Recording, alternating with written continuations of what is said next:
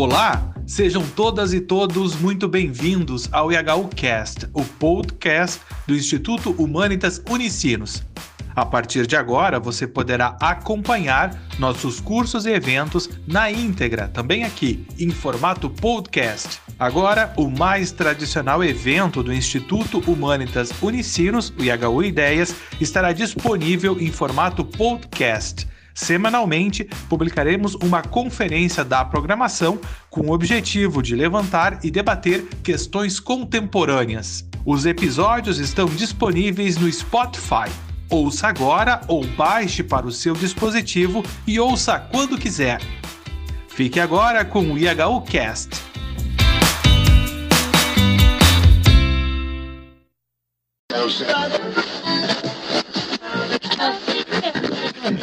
Olá, sou Wagner Azevedo do IHU. Sejam todas e todos muito bem-vindas e muito bem-vindos a mais um evento do Instituto Humanitas Unicinos. Hoje, no nosso tradicional IHU Ideias, estamos recebendo os professores Fábio Baldaia e Rodrigo Ornelas, ambos do Instituto Federal de Educação, Ciência e Tecnologia da Bahia, o IFBA, para analisar as eleições gerais de 2022 no Brasil. O professor Fábio Baldaia é graduado em Ciências Sociais, mestre em História e doutor em Ciências Sociais pela Universidade Federal da Bahia. Desde 2010, é professor do IFBA, pesquisa processos de formação de identidades, notadamente nacional e baiana, e a relação mais ampla entre cultura e política. O professor Rodrigo Ornelas é doutor em filosofia pela Universidade Federal da Bahia também. Pesquisa a modernidade e o modernismo no âmbito da filosofia social, política e da cultura, seus pressupostos e suas consequências. Integra o grupo de trabalho Poética Pragmática da UFPA. Ambos compõem o Laboratório de Estudos Brasil Profundo, do Instituto Federal da Bahia. O projeto, que tem como objetivo formular interpretações de fenômenos da sociedade brasileira por meio da de Brasil Profundo. O laboratório atua em linhas como economia e sociedade, cultura e sociedade, artes e identidade nacional, planejamento institucional e, prática, e práticas sociais, contribuindo para o debate público nacional via entrevistas, conferências e publicações. Agradeço aos professores pela disponibilidade em estarem conosco. Por favor, fiquem, à vontade, eh, a palavra é com vocês. Sejam bem-vindos ao IHU. Obrigado, boa tarde, bom início de noite a todos e a todas. É, como falado, sou o professor Fábio Baldaia, do IFBA, né?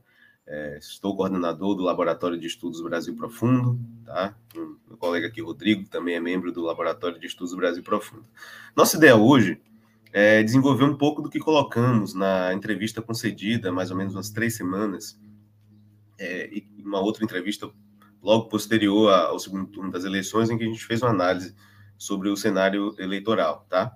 É, eu vou fazer uma primeira fala, uma primeira dar uma, uma visão geral sobre o grupo, é, saber de onde é que a gente tira essas ideias, de onde é que a gente está é, elaborando essa noção de Brasil profundo, como é que surgiu essa ideia de Brasil profundo, é, e como é que a gente articula a categoria Brasil profundo com a interpretação do bolsonarismo enquanto um fenômeno sociocultural, não apenas um fenômeno eleitoral e do, do panorama institucional, da política institucional brasileira. Então, vou dar um primeiro panorama, certo? Uma, uma primeira leitura geral, né, que reforça o argumento do porquê a gente está trazendo uma leitura que a gente acredita que é original, tá? E passo a palavra para meu colega Rodrigo Ornelas desenvolver uma interpretação mais específica, mais precisa do cenário eleitoral e das prováveis consequências, né, que estão se desdobrando nas últimas duas semanas, certo?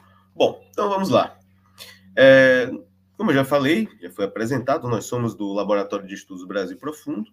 Minha ideia hoje é fazer uma articulação entre Brasil Profundo e bolsonarismo, né? Sociedade, a cultura, a, a política.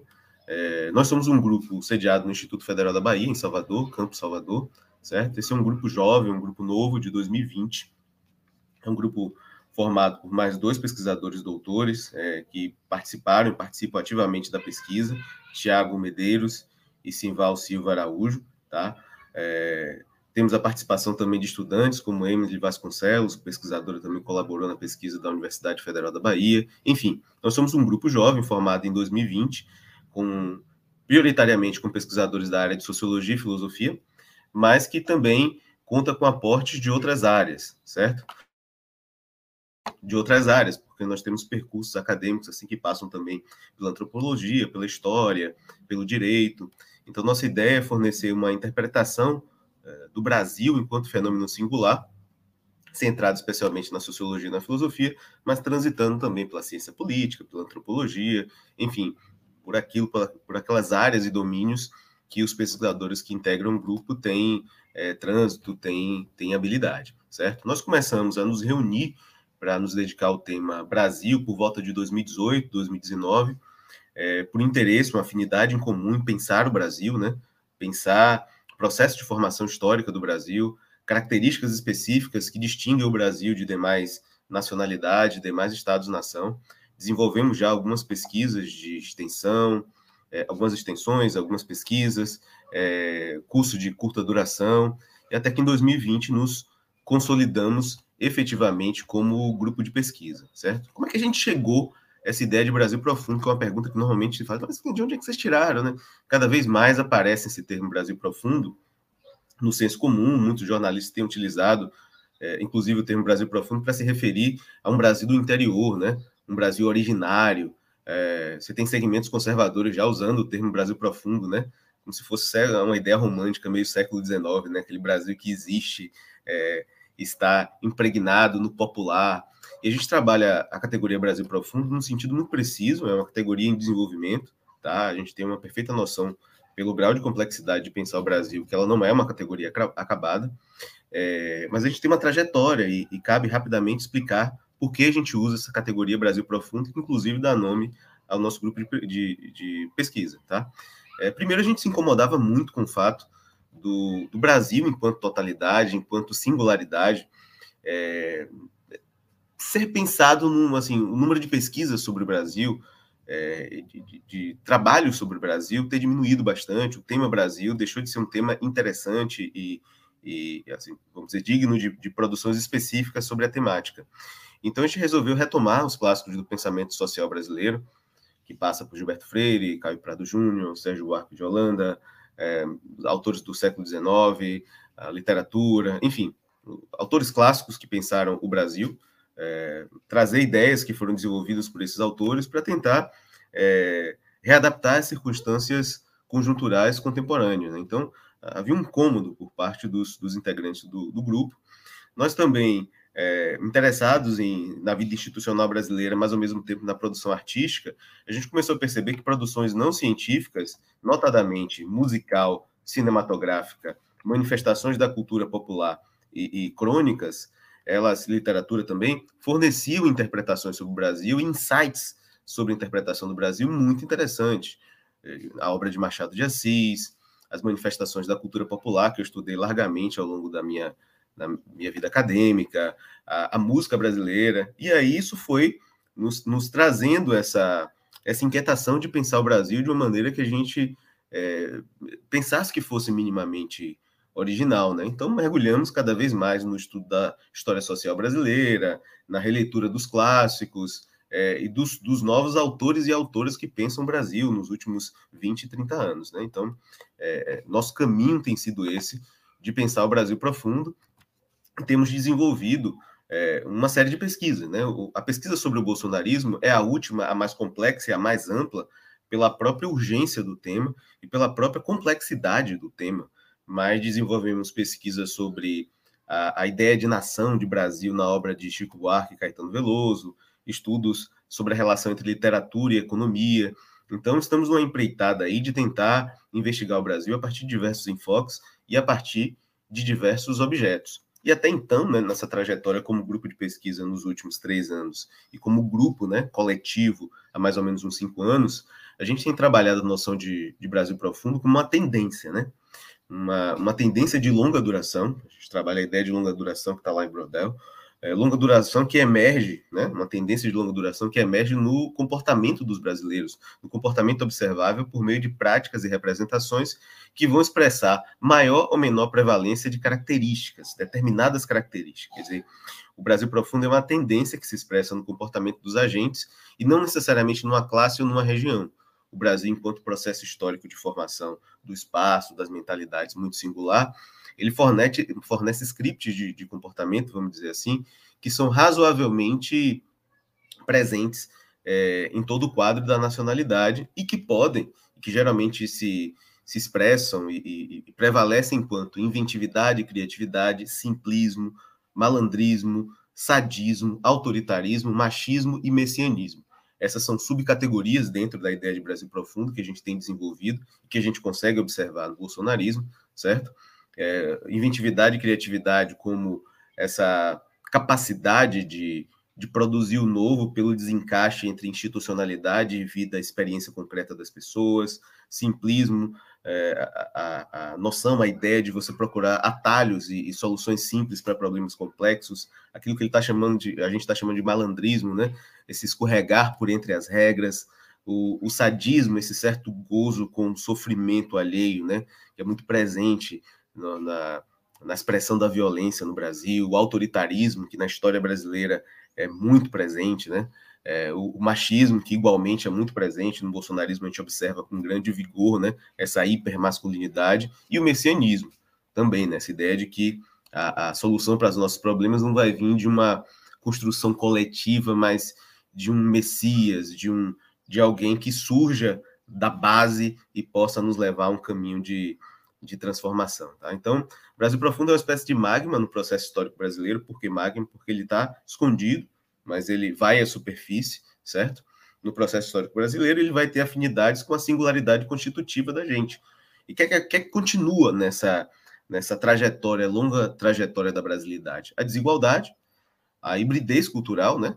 Essa, essa dimensão de mistura, claro que mistura com desigualdade, com uma série de problemas que cabe discutir, mas querendo ou não, uma hibridez cultural e um descompasso entre a institucionalidade, especialmente Estado e, e mercado e a experiência mais ordinária das pessoas. Então a gente trabalha com o Brasil Profundo como essa tendência de longa duração, tá? que vai emergir no comportamento dos indivíduos e emerge com toda certeza na expressão do movimento bolsonarista, né? esse movimento social bolsonarista. Então a categoria Brasil Profundo é essa chave de explicação e que metodologicamente vai permitir a gente entender o bolsonarismo não só como um fenômeno contextual, conjuntural que responde a influências que são externas, obviamente, a ascensão de uma extrema-direita, é, uma série de fenômenos específicos da institucionalidade brasileira nos últimos oito, dez anos, obviamente tem isso, mas tem também uma, um elemento que a gente pode dizer de estrutural, de tendencial,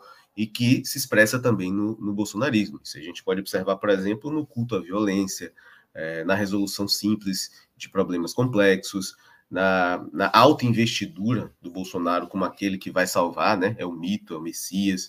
Então a gente consegue observar muitos elementos que são anteriores ao próprio bolsonarismo e o bolsonarismo consegue organizar e institucionalizar, certo? Bom, um pouco mais à frente tem alguns elementos assim contextuais do bolsonarismo, né? A gente pode dizer que há um encontro entre tendências de longa duração, né, desse Brasil profundo, com é, condições de oportunidade política. E Bolsonaro, enquanto figura, ele vai estar no momento certo, na hora certa, e usando as estratégias que se mostraram apropriadas para conseguir aproveitar esse contexto de emergência. Qual é esse contexto? Né? Quais são esses elementos conjunturais? Né? Primeiro, a ascensão de uma nova direita no mundo inteiro, Estados Unidos, França, Hungria, Filipinas, devido a uma série de fatores políticos, econômicos, socioculturais, dentre os quais a globalização, a mudança do perfil econômico, um, um processo de, de, plataformização das economias, né? uma série de modificações, aumento do desemprego, enfim, mas há uma ascensão da nova direita, o Brasil não ficou fora desse processo, e uma, uma nova direita extrema e muito mais engajada do que a anterior. Nós temos mudanças nas condições sociais de comunicação política, quer dizer isso? É, a esfera pública brasileira, e eu diria que de outros lugares também, profundamente impactada pela digitalização, pelo modo como se constrói pontos de vista, opiniões, como se criam correntes de pensamento, é, avaliações sobre cenários, enfim, sobre qualquer tema, por mais absurdos que possam parecer, vejam as fake news mais esquisitas, né? Veja o caso recente dessa semana que inventaram inclusive nomes de generais e as pessoas acreditaram, porque é um, uma massa de replicação de informação nesses universos comunicacionais. Isso é um fenômeno que o bolsonarismo surfou e se aproveitou. Nós temos ainda, é, desde pelo menos 2006, mas que ganha força a partir de 2013, 14, um antibolsonarismo, um antipetismo, tá? que é uma versão mesmo ao PT. Você tem boa parte do eleitorado brasileiro até hoje, na última eleição do dia 30, um grande motivador para o voto, mais até do que votar na figura de, de, de Bolsonaro, com, é, é, contra o projeto ou articulação em torno do PT, era voltar contra o PT, contra o petismo, né? contra aquilo que o petismo representa ou supostamente representa. Então, esse é um, um terceiro fator conjuntural muito importante que deriva, dentre vários fatores, a amplificação das denúncias de corrupção né? e a, a reiteração disso na mídia por meio da espetacularização da Lava Jato, a crise da maneira de gerir o presidencialismo de coalizão, especialmente no fim do primeiro governo de Dilma e na transição para o segundo, quando ela sofre impeachment, e o início de uma recessão econômica. Tudo isso degrada a legitimidade do PT enquanto partido que poderia é, responder a dilemas da economia, da sociedade, da cultura brasileira. Então, nós temos um contexto para a emergência do bolsonarismo. E nesse desse contexto, né, que é o que a maior parte dos cientistas políticos e antropólogos se dedicam, surgiram uma série de análises. Nós lemos todos esses trabalhos, trabalhos de, de grande relevância, de grande valor, tá? Fizemos um trabalho exaustivo, assim, de, de levantamento de bibliografia, de, de, de, trabalhos na filosofia, na ciência política, na antropologia, então, de autores não necessariamente acadêmicos, mas que têm um trabalho relevante, então Jairo Nicolau, Wilson Gomes, Marcos Nobre, é, Thaís Oyama, Esther Solano, Michele Prado, assim, muita gente, Vitor Chagas, Nina Santos, muita gente. A gente passou a, em revista assim, toda a produção, é, produções muito significativas, robustas, mas a maior parte delas analisa a partir de, um, de uma perspectiva contextual, conjuntural e não de longa duração. Então a gente aproveitou esses trabalhos, é, leu, analisou e, categorizou, né? É, na nossa avaliação existem nove tipos, né? de, de trabalhos que avaliam o bolsonarismo, certo? Nove enfoques de, de análise no bolsonarismo, enfoques relacionados à figura dele, especialmente a performance dele, a personalidade, são trabalhos mais de jornalistas, é, trabalhos que enfatizam o contexto político, econômico os impactos das manifestações. Terceiro, trabalhos que enfatizam o uso do, da comunicação política. Quarto, trabalhos que é, vão é, fazer associação entre novas direitas, populismo e a ideia de ameaça à democracia. É, quinto, trabalhos que vão analisar a partir da perspectiva do bolsonarismo e sua articulação com a pauta evangélica, certo? especialmente neopentecostal. Sexto, trabalhos que vão fazer uma relação do bolsonarismo com a militarização da sociedade, com a difusão de armamento, né? um culto da violência. É, trabalhos, sétimo, que vão, muitos desses de uma perspectiva marxista, que vão analisar o bolsonarismo na sua relação com o avanço do neoliberalismo. Oitavo, trabalhos que vão analisar as consequências geopolíticas né, da, da, da crise da hegemonia petista e sua relação com a Lava Jato e dimensões da influência americana. E, por fim, é, trabalhos que vão fazer uma relação do, da ascensão desse movimento bolsonarista com movimentos organizados de tentativa de controle de novos aspectos trazidos pelos novos movimentos sociais relacionados a gênero, corpo, reprodução, sexualidade. Então, esses trabalhos são relevantes, por isso eu estou dizendo, olha, são trabalhos importantes, é, consideramos, incorporamos, mas estamos tentando pensar um pouco além a partir da categoria Brasil Profundo, que é a ideia de longa duração, que existem elementos anteriores a esse contexto, anteriores a essa conjuntura, que vão permitir, inclusive, um encaixe, vão permitir um, um uso eficiente do, rep, do repertório que o bolsonarismo faz. O uso eficiente de pautas que são, a rigor, genéricas. Né? A princípio, são pautas que não necessariamente eh, poderiam fazer sucesso, vamos dizer assim, e ter viabilidade eleitoral. Muitos, muitos outros políticos anteriormente já fizeram uso de determinadas pautas, né? Contra o sistema, Enéas fez isso, ou ser anticorrupção, ou, ou, é, políticas e discursos conservadores, anti-população LGBTQIA+.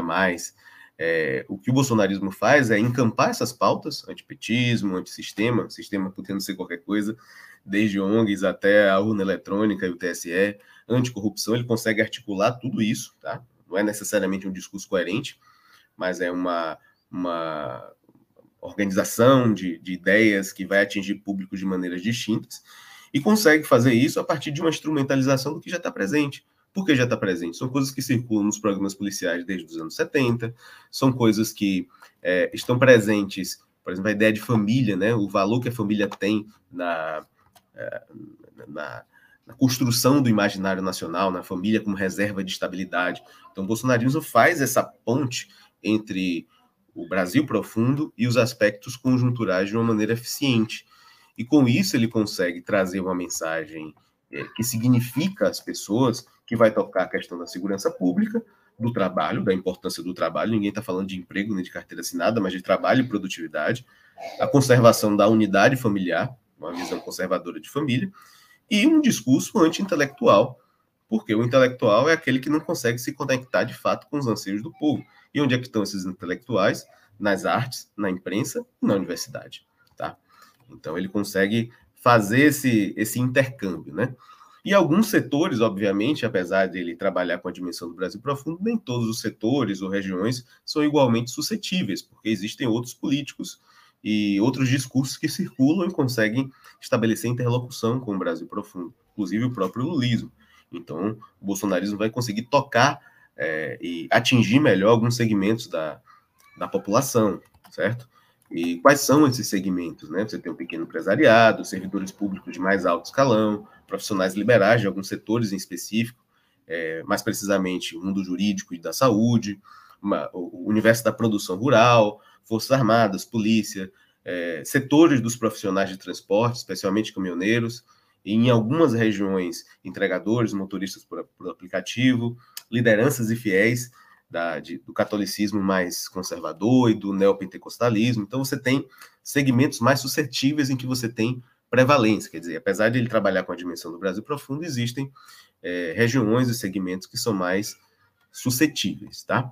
Caminhando para finalizar a, a, minha fala e passando a bola aí para o Rodrigo desenvolver, a gente pode dizer que o, o bolsonarismo ele conseguiu dialogar, né, interpelar, é, surfar nessa onda e instrumentalizar alguns elementos do Brasil profundo que muitos leem como conservador. Por que muitos leem? É, não é o conservadorismo no sentido da teoria política contemporânea, mas um, um, um, sentido no Brasil profundo de conservação das coisas, né, de permanência, especialmente propriedade e família, certo? Exemplos são a emergência de, de personagens autoritárias, a mobilização de crenças messiânicas, né, o bolsonarismo consegue isso, né? Mobilizar essas crenças messiânicas. A gente está vendo agora, inclusive, é, com o resultado das eleições, o, o tipo de mobilização que está acontecendo, por mais que existam financiamentos e etc., há um grau ali também de crença e organicidade, né? A busca de soluções simples para problemas sociais, políticos e econômicos complexos, né? É, a ideia do, do homem que vai lá e resolve, né? Bate na mesa e resolve os problemas. A procura compulsiva por atalhos individuais, né? Quer dizer, é, buscar não seguir as regras, né? O próprio presidente busca não seguir as regras, né? O melhor é não seguir as regras porque as regras são sistêmicas e o sistema está contaminado.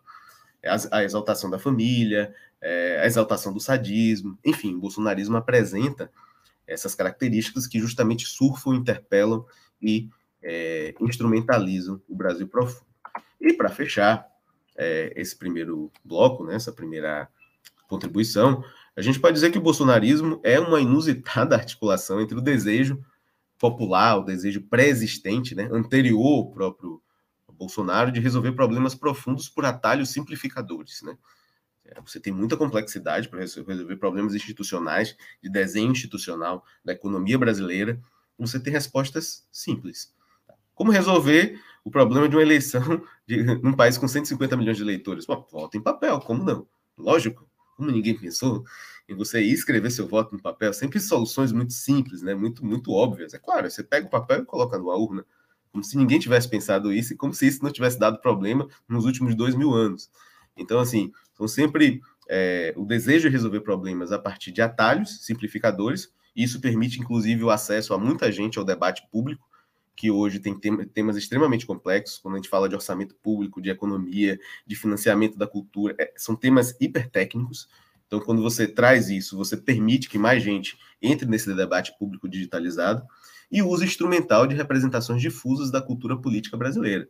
Bandido bom, bandido morto, é, de que você não deve dar vida fácil para o criminoso, para o preso, que o presídio deve ser ruim mesmo, é, direitos humanos para humanos direitos, são coisas que já estavam aí, não foi Bolsonaro que inventou. Ele instrumentalizou e deu uma cara para essa, essas narrativas, esses discursos circulantes. Então, Bolsonaro foi eficaz em conseguir essa aderência em torno dessas propostas e se apresentar como aquele que seria, ao mesmo tempo, o antissistema e o Messias, né? aquele que representa o autêntico brasileiro. Como ele é o autêntico brasileiro, ele pode errar, ele pode ser falível, porque ele é, ele é como a gente, né? Ele é um homem como nós, né? É, ele é tão como nós que ele sofreu violência na rua, né? Um episódio da facada e tal, uma, uma tentativa de matar o Messias. Então tem toda uma narrativa em torno dele que não é meramente contextual e conjuntural, mas dialoga com esses elementos que estão aí há muito tempo, certo? Bom, conclusão geral, o bolsonarismo então não é um desvio de rota do Brasil, né? Você vê as análises, não, que o bolsonarismo surgiu como surgiu, como pode ele ter 49% das, dos votos, é, e ao mesmo tempo análise do tipo, é o fascismo. Mas como pode um país como o Brasil ter 49% de fascistas? É esquisito, né? Claro que tem fascismo, tem extremismo dentro do, do bolsonarismo, mas é, ele é muito mais do que isso. Inclusive, se você quiser entrar numa disputa política, numa divergência com esse campo de extrema-direita bolsonarista, tem que entender o que configura ele. Então, o bolsonarismo não é um desvio de rota, não é um fenômeno em declínio também, perdeu as eleições e consegue mobilizar ainda um número razoável de pessoas, mas é uma força maciça. Então, ele está apoiado em valores, costumes de longa duração, longevos, que são distribuídos de maneira muito diversificada pelo território nacional e que está relacionado à raiz do que a gente chama de Brasil profundo, certo? Que não é apenas político, por isso o bolsonarismo não é apenas um fenômeno político, mas sociocultural, porque ele está relacionado a aspectos estéticos, epistêmicos e culturais. Então, é como se o bolsonarismo fosse anterior ao próprio Bolsonaro, e é bom que a gente não acredite que o resultado da eleição vai implicar a eliminação do bolsonarismo enquanto conjunto de valores, né? A figura de Bolsonaro pode enfraquecer, o nome bolsonarismo pode enfraquecer, mas os valores mobilizados, eles podem inclusive ser instrumentalizados por outras lideranças políticas, certo? Bom, eu vou passar a palavra para o colega Rodrigo, que vai é, trazer outros aspectos da nossa análise sobre o bolsonarismo e sua relação com o Brasil profundo. Bom, gente, boa tarde. É, reitero o agradecimento de Fábio. É, acho que a gente fez um bom, uma boa parceria com o Instituto, né? Já fez, fizemos a entrevista após o primeiro turno, fiz, participamos daquele, daquele, daquela matéria após o segundo turno, estamos coroando aqui com essa conversa. É, tem dois aspectos difíceis, né, Fábio, da gente participar. Primeiro que a gente é, é uma pesquisa em desenvolvimento, né, como o Fábio mostrou, a gente está construindo a, a categoria de Brasil Profundo.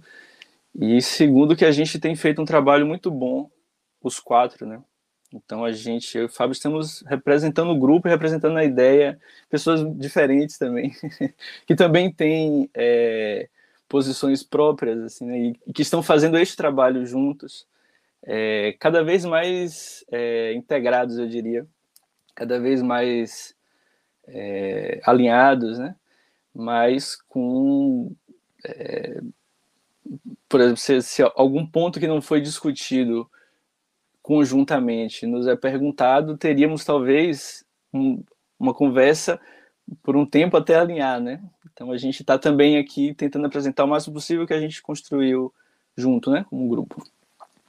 Bem, isso que a gente chama de Brasil profundo, né, que estamos desenvolvendo e estabelecendo como uma categoria de interpretação do Brasil, é, aí já pegando o gancho final da fala de Fábio, o maior que o bolsonarismo, claro como esse, por sua vez, é maior que os próprios processos eleitorais. Né? E isso nós temos defendido e, e também posso desenvolver um pouco melhor. Então, nos interessa, sobretudo, uma compreensão do Brasil. É isso que acho que a gente tem, que nos motiva né, no grupo. Uma compreensão, uma compreensão que nos, nos permita ler fenômenos como o bolsonarismo, por exemplo, mas que também a gente aprende com ele. Né? Assim como aprendemos com a literatura, o Fábio deu exemplo dos trabalhos, outros trabalhos que a gente faz, não fez só pesquisa sobre bolsonarismo com essa categoria, é, manifestações populares, e outros fenômenos políticos e socioculturais. Né? É, isso em uma mão, né? em outra mão também essa, essa parte de pesquisa é, dos cronistas históricos do Brasil, dos ensaios de interpretação do Brasil, é, da historiografia é, brasileira, enfim. Dessa maneira, é importante para a gente, enquanto laboratório, né, isso é um, um é importante destacar esse termo, ele é muito valioso, né, um laboratório mesmo, a gente está ali testando, experimentando. É importante para a gente observar é, os eventos, por exemplo, eleitorais, e ter observado ao longo da pesquisa desses dois anos o bolsonarismo. Né? O bolsonarismo é um, um elemento de, de trabalho nesse laboratório. Por isso, porque nos interessa, ele é um fenômeno que se dá no Brasil, nos interessa pensar o Brasil. Né? É... Bom, por isso, e por ser algo tão recente, né? claro, eu vou me deter um pouco, como o Fábio mencionou, é, a partir desse lugar, Brasil Profundo, a categoria Brasil Profundo. É, então, por isso que eu mencionei antes, e por nos vermos nesse período histórico recente, eu vou falar um pouco dessa, dessa, desse momento mais próximo, que é de ascensão do bolsonarismo e de eleição. Né? É, uma ascensão que surpreendeu a muitos. Né? basta cada um lembrar como é que recebeu o resultado do primeiro turno de 2018, do segundo turno de 2018 e até do primeiro turno desse 2022. Né? É, e agora uma espécie de ponto de chegada, ou um marco, né? que é esse marco eleitoral no final do último outubro. É, diante do resultado eleitoral, e mesmo até de um certo desgaste do atual presidente, que a gente pode também pensar, conversar. É, mas diante desse tão aguardado para ambos os lados resultado eleitoral, por que, que o bolsonarismo ainda nos interessaria? Né? A resposta é que, em primeiro lugar, não, o bolsonarismo não sonou com Bolsonaro, como o Fábio falou, e em segundo lugar, porque o bolsonarismo não foi propriamente derrotado. A gente mencionou isso na nossa segunda conversa. E isso está também no, na fala, no que o Fábio falou agora mais para o final. Né? Como a gente disse, nossa pesquisa, nas nossas discussões, nós entendemos o Brasil, é, é, é, o bolsonarismo, como um fenômeno sociocultural que manifesta aspectos do Brasil profundo. Né? Ele não depende do momento atual é, apenas, né? e nem do presidente, né? de modo que sua continuidade é uma questão para a história, não só restrita à política. O Bolsonaro teve 46% dos votos válidos de 2018, no primeiro turno. Agora teve 43%. Né? depois de ter passado uma gestão que a gente pode considerar catastrófica né, da pandemia. E, e, não só isso, né, ele esticou ainda mais depois, é, em relação aos, do primeiro para o segundo turno. Né? E o que eu quero é, observar, lembrando esses números, é que há uma resiliência nos votos bolsonaristas. E aqui eu estou, é, como mencionei, pegando essa pesquisa e esses eventos mais próximos da gente para pensar é, nossa própria construção, né? Então, é importante para a gente tentar entender, compreender essa resiliência, né? a razão dessa resiliência. É, talvez, eu diria muito provavelmente, Bolsonaro tenha perdido votos ao longo dos quatro anos. Mas o caso é que numa eleição polarizada, e esse foi o marco dessa eleição, né? Bolsonaro versus Lula, há uma margem ampla de votos que retornaram para ele. É, uma margem que deixou de, deixou de que deixou o, o, potencial eleitoral dele quase inalterado, se a gente for pensar bem, né? 43 a 40, 46 a 43 é, de um ano para o outro. Desculpa, de uma eleição para outra. É, certamente isso não é fruto de um, de um, convencimento centrado na pessoa do Bolsonaro eleitoral, né, durante os processos eleitorais. A razão desses desempenhos é que ele, de algum modo, opera esses elementos que a gente está chamando de socioculturais, né? é, efetivamente é, enredados no, no, Brasil e mesmo constituintes né, do povo brasileiro. É, vejam que a rejeição de Lula, desde pelo menos o primeiro semestre do ano passado, está mais ou menos estabilizada, estava tá, estabilizada em 43%, né, que é justamente a porcentagem que apareceu para o Bolsonaro no primeiro turno. Né. Eu, eu espero que isso reforce, por exemplo, é, minha sugestão sobre essa resiliência. É, porque não é factível que a gente, a gente, pensar que ele tenha preservado intactos os seus números eleitorais por quatro anos, né? especialmente tendo, pelas pesquisas, aumentado a sua má avaliação durante esse período. O fato é que esses votos retornam. Né? Agora, o antipetismo sozinho também, por si só, ele não é suficiente para explicar o resultado das urnas. Né? Antes, ele próprio também é melhor explicado à luz é, dessas tendências brasileiras de longa duração. Então, o, se o desempenho de Bolsonaro, é, os, os, desempenhos, na verdade, né, os dois, não se explicam, ou, desculpa, se explicam de fato por ele, de algum modo, operar elementos socioculturais efetivamente enredados e mesmo constituintes do povo brasileiro, esses elementos aglutinados agora nisso que nós chamamos de bolsonarismo, né, porque ele deu essa a cara a, a, recente a esse isso como um fenômeno é, político, é, eles continuam, esses elementos continuam depois dele, sem dúvidas, é, se mostraram fortes nessa eleição, apesar dela ser perdida pelo atual presidente. Né? Ele teve essa porcentagem alta, e isso diz alguma coisa, eu, eu diria até é, mais do que, não só sobre ele, né? isso é, nós temos inclusive entendido é, até pelo, pelo como nós temos nós temos conversado publicamente é, os veículos têm procurado a gente, a gente tem entendido que essa, essa nossa sugestão de interpretar o bolsonarismo assim, ela tem, teve, eu acho, uma das, das dos, dos categorias bem sucedidas até para explicar essa, esse desempenho é, eleitoral atual, né? Bom, é, dito isso, a gente pode entender que na dimensão política é um fato que o lulopetismo se restabelece, né? E é transformado, claro. Assim, pensando agora a coisa das, das eleições, né? E pensando que lulopetismo é diferente de petismo também. É... Mas um, vai ser um lulopetismo que vai conviver com o bolsonarismo. Ele está convivendo com o bolsonarismo. Né? Repita, é só a gente olhar os resultados. Né? E um bolsonarismo robusto. É, e a gente vê aí, por exemplo, o saldo eleitoral, né, que mostra os partidos eleitos e, e os atores eleitos alinhados a Bolsonaro, né?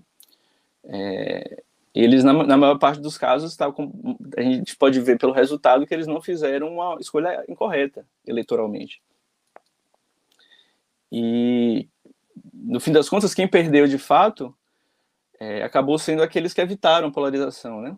Evitaram nós contra eles, o fascismo versus democracia, família versus degradação dos valores tradicionais, etc, etc. No campo social, isso indica que, é, tendo a eleição se configurado no que a gente mencionou até na, na segunda, na segunda participação é, com o Instituto, é, a gente chamou de um plebiscito de rejeições, é uma divisão entre quem queria tirar o que está e quem queria impedir a volta do, do outro, né? É, isso é uma cisão que vai ser difícil de ser superada tão rapidamente. E isso também, essa, esse nosso vocabulário, acho que ajuda a pensar isso. É, é precisamos pensar um mundo social, político, constitucional. É, se, o mundo se transforma num tempo histórico, né, que é diferente do nosso tempo biográfico. E às vezes é difícil de compreender, a gente fica mais ansioso. Então, é, o, isso, é, isso é importante para pensar que a superação dessa cisão, que ficou é, é, é mais ainda é, destacada no, no, no, que é numérico da, da eleição, de valores, de crenças, etc., ela precisará ser absorvida e manejada. Né? E a gente pode dizer que elementos do Brasil profundo se liga, que se ligam ao bolsonarismo vão ter que dialogar com elementos do Brasil profundo que atravessam o, o lulopetismo. Né? É, esse processo, aliás, de, de reunificação nacional tem sido abordado nas falas do presidente eleito, né, do presidente Lula. E, e parece estar sendo bem cuidado pela equipe de transição, né, uma performance mais, mais dialógica, o que é muito positivo. Né? É, pois bem, essa, isso tudo que eu estou falando complexifica o tema até da nossa, da nossa mesa, né? Essa ideia de que haja um pêndulo entre esquerda e direita no país, representado pelos atores políticos. Né? Que haja esquerda e direita, né, e suas variações, e que haja preferência por figuras de esquerda, por figuras de direita, é, não é, não, não, não tem dúvidas disso. Mas que as escolhas se baseiam numa escolha de campo político me parece pelo menos impreciso. Assim. Se escolhe por o Brasil estar mais de esquerda ou mais de direita, mais conservador, mas a gente comentou isso também na. Eu vou retomar essa entrevista porque a gente ficou muito satisfeito com o resultado dela. A primeira, a mais longa que nós fizemos, logo depois do primeiro turno. Né? É... Então, nosso ponto é que há elementos que, constitu... que constituem o bolsonarismo enquanto fenômeno é, e que advém da sua presença na longa duração da história nacional. Eles podem ser mais dispersos, é, estar mais dispersos, na verdade, é, sobretudo a partir de agora, ou podem ser capturados pelo, por, por, um discurso ou por um ator político, por outro discurso, por outro ator político. Né? Claro que esse nome bolsonarismo, a gente está entendendo que, que ele é, é, eu diria até relativamente provisório. Né? Mas, é, é, e por isso, esses, esses elementos não somem e, e, não são exclusivos do eleitorado de Bolsonaro. Né? São fatores não redutíveis a Bolsonaro, é, mas que foram potencializados pela emergência de Bolsonaro. Eu vou é, evocar dois exemplos, né, que a gente exatamente exemplos que a gente destacou mais na, na entrevista que nós é, fizemos para o Instituto após é, o primeiro turno, é, que é o seguinte: o primeiro no campo é o campo da segurança pública. Né? O bolsonarismo ele lança a mão de três dessas tendências de longa duração brasileiras. O Fábio mencionou algumas delas: o simplismo, que é uma aposta nos atalhos, na nossa dificuldade é, com a institucionalidade oficial e muitas vezes por termos é, talvez instituições mal pensadas, né, para nós brasileiros, para o nosso arranjo histórico-cultural próprio. Né? O sadismo, que é o gozo diante do sofrimento ou extermínio de quem é visto como merecedor de seu próprio revés. É, a gente tem buscado isso em alguns autores clássicos, é, enfim, também. E o autoritarismo, né? que é esse desejo de determinar a organização da coexistência pela força. É uma história entre é, sociedade política e forças armadas do Brasil que é muito relevante, por exemplo, e a historiografia sobre isso. É, esses três elementos, simplismo, sadismo e autoritarismo, são manejados pelo bolsonarismo no ambiente da segurança pública. Né? Mas há exemplos, como o que também evocamos na entrevista, onde governos de esquerda são bem-sucedidos tocando de modo semelhante nesse ponto, para falar de segurança pública. Né? A gente deu o exemplo do, do governo Rui Costa na Bahia, que se referiu ao policial, tratando de uma chacina no Cabula, se referiu à, à escolha de um policial como a de um artilheiro na frente do gol. E se erra é criticado, se acerta é, é enfim, uma, um, uma comparação muito infeliz e é, isso não tem o, o impacto disso, assim, ou pelo menos eleitoralmente, na sequência, Rui Costa saiu muito bem, se elegeu com 70 e tantos por cento. É, o, mesmo diante de mesmo diante do, de, uma, de é, uma derrota da, da, direita tradicional baiana, por exemplo, é muito, muito interessante ver como a, a esquerda é, vencedora, como ela se é, relacionou com as forças que, que sustentavam, inclusive, outros governos. Né? É, tem um, uma, uma, uma associação de, do, dos governos do PT na Bahia com personagens e grupos que foram ligados, por exemplo, à direita. Esse tipo de coisa, ou atualmente com o pessoal, os, os evangélicos, com o sargento Isidório. Então, alguns elementos que, que, que seriam é, que, que com, complexificariam isso que eu, que eu quero dizer, a associação de escolha entre direita e esquerda. Né? Talvez seja muito mais uma mobilização de alguns temas, algumas tendências, algumas é, construções é, mais do que políticas, entende? Que seria o direito à esquerda, socioculturais, como a gente tem destacado. Né?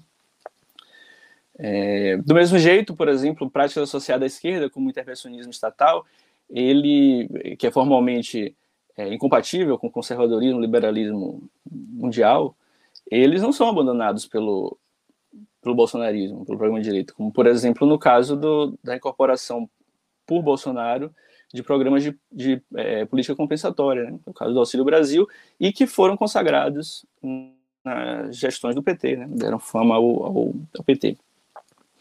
Outro exemplo interessante o Fábio, que o Fábio mencionou é o messianismo, né? essa crença difusa de que haja uma luta entre o bem e o mal, o certo e o, e o errado. É, tem essa coisa lá do certo da história, pode ter essa versão também. É, então, uma, uma luta desse tipo, é, que nos acompanha constantemente na nossa vida real, normal, mas associada à ideia, uma pessoa escolhida por algum motivo, que pode nos, nos mostrar e conduzir ao lado certo da guerra. É, bem como mostrar como o inimigo se comporta, as estratégias do inimigo. Esse escolhido ele tem uma estética, como o Fábio falou, é, que também que é, que é, própria, que apela a um elemento carismático de liderança. Ele não pode ser um tecnocrata é, frio, ele não pode ser também um acadêmico vaidoso, e não precisa necessariamente ser uma, uma figura religiosa, né? Um religioso formalista não, não funcionaria também nessa posição, né?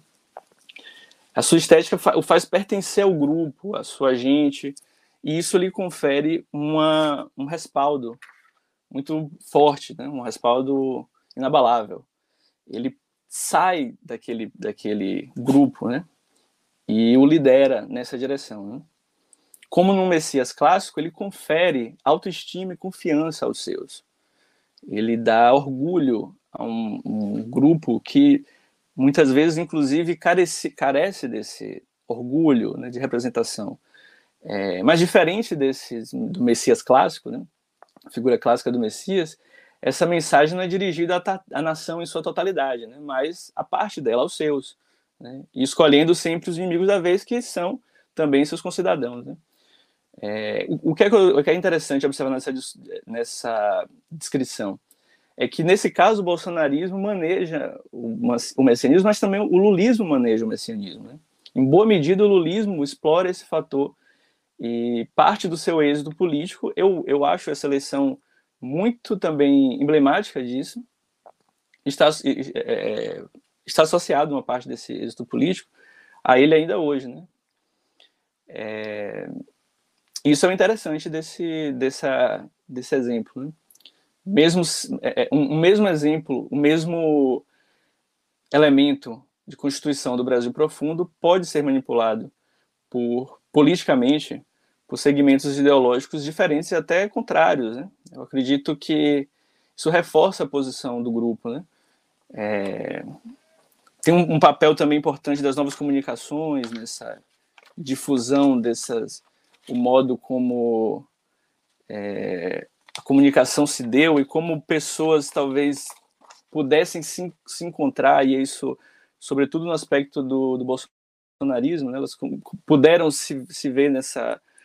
É, dialogar, assim, naqueles, os grandes grupos de zap, né, aquela coisa da informação do grupo de zap, muita gente que talvez é, é, via ali no, no, naquele, naquela liderança elementos que tem a ver com, si, com, com, consigo mesmo e que não eram assim destacados e, e conduzidos com orgulho por um personagem político antes, né?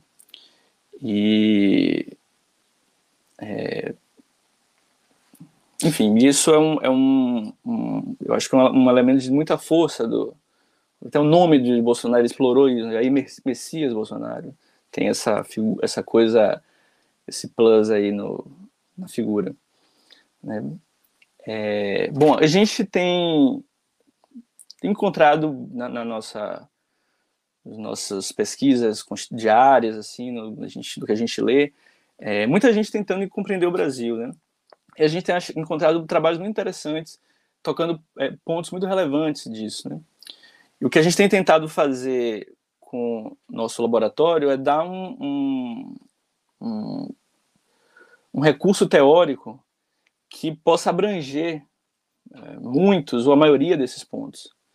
E aí a gente chega, chegou a essa, a essa formulação, né? A gente chamou de Brasil profundo, tem uma influência um pouco grande, na verdade, da coisa do que o Machado de Assis falava de do Brasil real e Brasil oficial.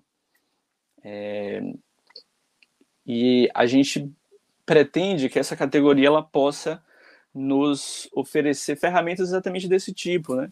Que a gente, por exemplo, nesse caso do, do, do político do bolsonarismo, que foi talvez o nosso principal teste até agora, é, talvez não, com certeza, até pelo, pelo, pela conversa pública que isso gerou para a gente, né? É, um, nosso, nosso, nossa, nosso exemplo mais bem sucedido assim de trabalho, né? A gente, quando deu, deu o resultado do primeiro turno, é, a gente pensou, poxa, a gente tem um, tá num caminho interessante, de fato. Isso, tudo que a gente construiu nos dá, de, de fato, elementos para pensar que isso que aconteceu faz sentido ter acontecido. Não era tão, não era tão simples assim.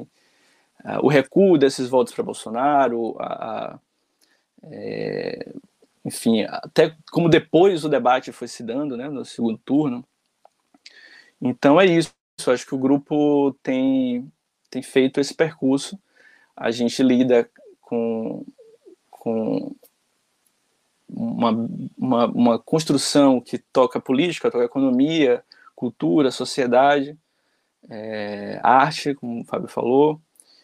E o caminho é de aprendendo com essas, com essas com esses textos, com manifestações culturais, com eventos culturais, fenômenos políticos, é, fenômenos sociais, a gente vai aprendendo e, e, interpretando, né, com o que a gente vai construindo, aprendendo com eles e, e, e com a base teórica é, robusta também dos desses clássicos. A gente quer retomar os clássicos e também alguns autores mais contemporâneos para construir essa essa categoria teórica que explica essa, uma, uma tendência, as tendências, tendência de longa duração no Brasil e que a gente tem chamado de Brasil profundo. Né?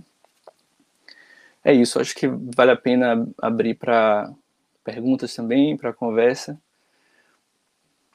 Um, um, um, assunto que envolve também o, o, os contrapontos, as, os retornos de vocês. Uh, muito obrigado, professor Fábio, professor Rodrigo.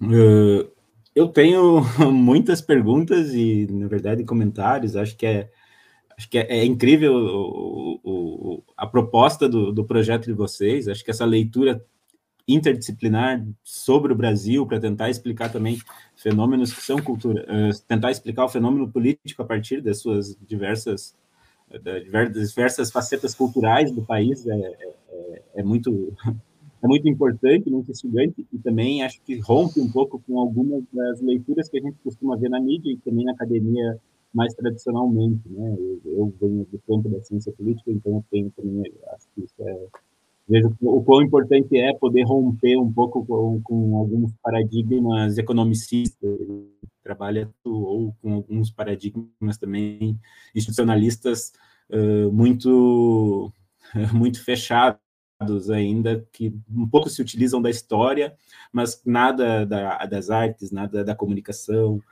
nada da filosofia também. Eu quero fazer algumas considerações mas eu acho que antes vou ao pessoal que está no chat. Primeiro, o Dorsimval Araújo, que também faz parte do grupo, né? Acho que ele também é, compartilhou, é, ele comentou, uh, saudou vocês, né? E, e, e também se, pela excelente apresentação também, que estavam muito bem. Ele escreveu show. Uh, a primeira, a primeira, acho que a primeira considero vocês sintam-se à vontade para falar. Tem, tem, algumas considerações que a gente apagou do chat, porque uh, bem posso dizer explicitamente, abertamente aqui, que também a gente não vai aceitar alguns comentários de apoio à ditadura. Acho que é um momento também que a gente tem que ter um pouco de consideração, assim, mas não só por isso, mas também porque foi um pouco fludado o chat, mas assim que a gente deu um timeout num participante aqui, assim que ele assim que ele passar o tempo, se ele quiser se manifestar de novo, vontade. Mas o primeiro comentário aqui do Vitor Trevisan, fiquem à para comentar, ele diz que não existe extrema-direita política no Brasil e que Bolsonaro é um conservador, um direitista moderado. Ele continua no comentário seguinte, dizendo que nós, entre aspas, da esquerda, entre aspas, não podemos sobrepor a realidade com nossa narrativa. Precisamos tratar as coisas como elas são. Existe muito espaço para mais radicalismo na direita. Então, se vocês quiserem fazer algum comentário, por favor. Olha, é, eu discordo da afirmação de que o, o, Bolsonaro não é um político de, pelo menos que não construiu uma política também de direita, né? Ele é um monte de coisa. Ele está há 30 anos na política, ele se constitui como um personagem do centrão, né? Daquilo que se chama de centrão, que são os partidos fisiológicos de direita, né? Que tem na política uma atividade profissional e usam as ferramentas para se manter na política, para continuar na política e muitas vezes, tem casos notórios, usam de ferramentas é, ilícitas para permanecer na política, né? E, e, e, conseguir vantagens.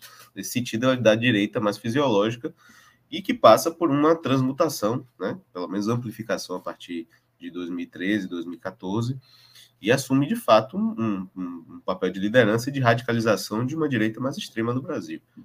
Assim, existem inclusive é, já estudos apontando um processo de radicalização e de aumento do extremismo em algumas franjas do bolsonarismo. Não é todo o bolsonarismo, mas você tem setores do bolsonarismo profundamente radicalizados.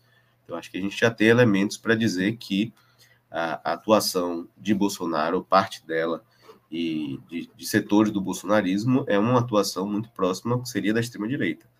É, não me parece que ele seria uma direita moderada, conservadora. Ele vai flutuar. Agora, tem outro elemento aí que é interessante para se pensar. Conversamos internamente no grupo, coletamos informações, dados, mas não chegamos ainda a uma, uma definição muito clara, mas a gente tem trabalhado com isso quando a gente analisa outros aspectos, que é o seguinte. É, todas as vezes que Bolsonaro dialoga com temas que são temas que estão na ordem do dia e que é, são muito presentes no cotidiano brasileiro, é, tanto temas diretamente ligados à economia quanto temas ligados à moralidade, que ele opera com uma certa habilidade, é, quando a gente pega a, o fio histórico das pesquisas de opinião nos últimos quatro anos, ele tem um aumento da, das pesquisas de opinião, quando ele, ele, ele se, se, revestiu como aquele que estava combatendo o aumento do preço da gasolina, aquele que se revestiu como aquele que está protegendo as famílias, isso sempre rebate muito bem. E quando ele, ele se apresenta como aquele radical, inclusive incorporando ideias que são esquisitas assim para a cultura política brasileira, a coisa do, do, uso de armas ostensivo, isso não assim não funciona muito bem para além de franjas muito radicalizadas, né? A, o discurso anti-vacina não foi um discurso que, que funcionou até o, o, o, o bolsonarismo, o bolsonarista se vacinou, sabe? É, ninguém comprou muito essa ideia, né? Para além de, de, de segmentos muito radicalizados. Então, você tem dois elementos aí no bolsonarismo. De um lado, ele flutua entre uma direita conservadora fisiológica brasileira clássica e uma extrema direita, e por outro lado existe de fato uma extrema direita ativa que não dá para precisar em termos de percentual, mas existe no interior do bolsonarismo. Sobre a segunda pergunta, foram duas, né, do Vitor, que foi nós da esquerda não podemos sobrepor a realidade com nossa narrativa. Isso, Vitor, é uma coisa que nos é muito importante, assim, muito, muito cara. Assim. Eu acho que é, ter construído a pesquisa é, e, e, ter chegado aos, aos, às observações que a gente chegou, nos, a, gente, a gente queria algo nesse sentido, né? Também fazer uma, uma análise do, do fenômeno, do que é está acontecendo ali. É, e, e não assim, é, é, o fascismo, é o fascismo, e aí, como o Fábio, Fábio mencionou, pô, então, tanto, mundo falou 43% de fascismo, não ia ter eleição, se fosse 43% de elite, é, é, que não, sabe, assim, brasileira, dos votantes, não, não, não tava dois terços da população no SPC. Então, essas, esse corte desse jeito, é, que, eu, eu acho que gente, isso, isso a gente. Isso, no, nosso trabalho favorece evitar esse tipo de construção. Essa é a minha impressão. A gente não fez mesmo uma, uma, uma análise moralizada né, do bolsonarismo. Temos nossas opiniões pessoais, sobretudo muito convergentes, inclusive política, somos politicamente convergentes, de modo geral, é, no grupo, né? Mas a gente não fez a partir daí nosso. A gente queria pensar, pô, isso aqui é um negócio que aconteceu. Eu, o que é que isso. O que é que foi. É, como é que isso? Não pode ser simplesmente é, é pegar, pe, pegar o nosso o nosso vocabulário, por exemplo, de esquerda, é, e, e fazer encaixar a realidade, entendeu? Aí não encaixou como esperava, então é porque teve, é porque as pessoas foram enganadas, é porque não, não tem, tem um tem um jeito mais interessante de, de pensar isso, é um fenômeno é, é um fenômeno legítimo, é, sociocultural nacional que se expressou assim se e aparece aqui a gente mapeou isso para tentar, inclusive, pensar, assim, é possível fazer a pesquisa é, elementos do Brasil profundo no lulopetismo, por exemplo, é possível fazer, como também, como tem uma, uma, uma vertente no grupo, na obra de Machado de Assis, como, por exemplo, nas canções de Caetano Veloso. Isso é, é, é está, se eu entendi bem, o que você chama de tratar as coisas como elas são, não sei... É, se, eu sou filósofo, né? Às vezes os, os termos ficam assim. É interessante que fica... é, no, no, trato com o bolsonarismo, como é um fenômeno que move muitas paixões, é, as análises são acaloradas no calor do momento, é, muito imbuídas de moralismo e um dever ser, né? Uma, um conjunto de prescrições e tal. É, e, e, muitas vezes, a maneira como a gente toma o objeto é, uma maneira que tenta se, se afastar um pouco mais para entender o fenômeno no processo histórico, né? Não é só na perspectiva institucionalista da ciência política, que é muito valiosa, é, numa perspectiva do jogo político mais imediato, do poder no Estado, mas também não é na perspectiva de que o fascismo está se instalando, ou na perspectiva, ah, o Bolsonaro é alguém que não tem competência intelectual. Assim, então, algumas afirmativas da gente pareceram muito esquisitas, o tipo que Bolsonaro é um grande comunicador, e uma liderança carismática. As pessoas, não, como assim? Vocês estão dizendo que ele é um grande comunicador, o raciocínio dele é todo truncado. Ele é um grande comunicador, ele se comunica com as pessoas, e as pessoas se comovem com a mensagem que ele enuncia. Mesmo que você seja contra a mensagem, contra a figura dele, você tem que reconhecer determinadas coisas, até se você quiser construir uma, uma contranarrativa, uma contra-representação, um projeto político que vá de encontro a isso. As pessoas são tocadas, né? Uma pessoa que, que tá na porta de um quartel há quatro dias, batendo no muro e chorando, porque um, um político perdeu a eleição, ela tá tocada em algum sentido. Não é porque o pastor enganou, é, tem alguma coisa. E, isso tem que ser entendido, sabe? Uma figura não religiosa que está comovida de estar ali. Claro que tem gente que está sendo financiada, tá? Tem gente que é funcionário de uma empresa e está lá porque está recebendo a diária, tá? tem tudo isso. Mas tem gente que está genuinamente lá, tem gente fazendo etnografia no campo nessas manifestações aí. E, e, de fato as pessoas acreditam que algo vai acontecer, né? Tá chegando um carregamento cheio de fuzil para todo mundo distribuir para o pessoal que está ali. Então é, é, é um, uma, uma lógica sociocultural é, assim, espalhada e que confere sentido às coisas. E até uma questão, eu não coloquei na apresentação nem nada, porque é uma questão para se pensar, né? Como é que esses indivíduos, esses bolsonaristas, os mais radicalizados ou não, como é que eles vão desbolsonarizar, se é que isso é possível pensar, é, se o bolsonarismo, enquanto fenômeno identitário, confere sentido ao mundo para eles, né? Confere sentido às coisas, confere identidade, sentido de pertencimento, né? Pertencimento do, do, do grupo, né? Estar no grupo do Telegram, do WhatsApp, estar presencialmente no lugar e se identificar com as pessoas. Como é que você faz para tirar isso da pessoa? Ela fica como? tem um aspecto, inclusive, psicológico, psiquiátrico ali, político, é, antropológico. Né? A pessoa fica como? Você tirou dela uma referência existencial, né? O, o, o, bolsonarismo ele toca as pessoas de uma maneira existencial, né? Então é, é uma questão a, a se pensar. Enfim, mas vamos a, às outras colocações. É, precisaria mais, mais, mais não, muito obrigado. Acho que e quero só fazer um, uma, uma, um, um complementar no, no, sentido de dizer que não é narrativa, né? Acho que o que, o que vocês fazem não é simplesmente uma, um encadeamento de fatos e um storytelling uh, que, que, que, valoriza aquilo que vocês acham que, que, é, que deve ser valorizado, não, mas é, é uma pesquisa científica, né? estamos num ambiente acadêmico, laboratório de estudos né, do Brasil para uh, do Brasil Profundo faz uma pesquisa científica interdisciplinar, que a metodologia né, foi apresentada no início ali pelo professor Fábio, e, e isso é validado por pares, isso é, é colocado né, de forma de forma muito ampla, muito transparente de, de, de, como foi feito e como se chegou. Então, não é simplesmente uma narrativa querendo julgar e criar um, um, um demônio, né? Acho que é importante a gente falar as coisas daquilo que elas são, e o que vocês fazem é ciência, é pesquisa científica, é, enfim, pode se discordar dos métodos, pode se discordar do, das leituras dos autores, mas vocês, o público sabe, o leitor sabe quais são, o interlocutor sabe quais são os métodos, as leituras que vocês estão fazendo, uh, e, e, também as teorias que trabalham, etc. Então, acho que é importante a gente colocar isso dentro do ambiente acadêmico, né?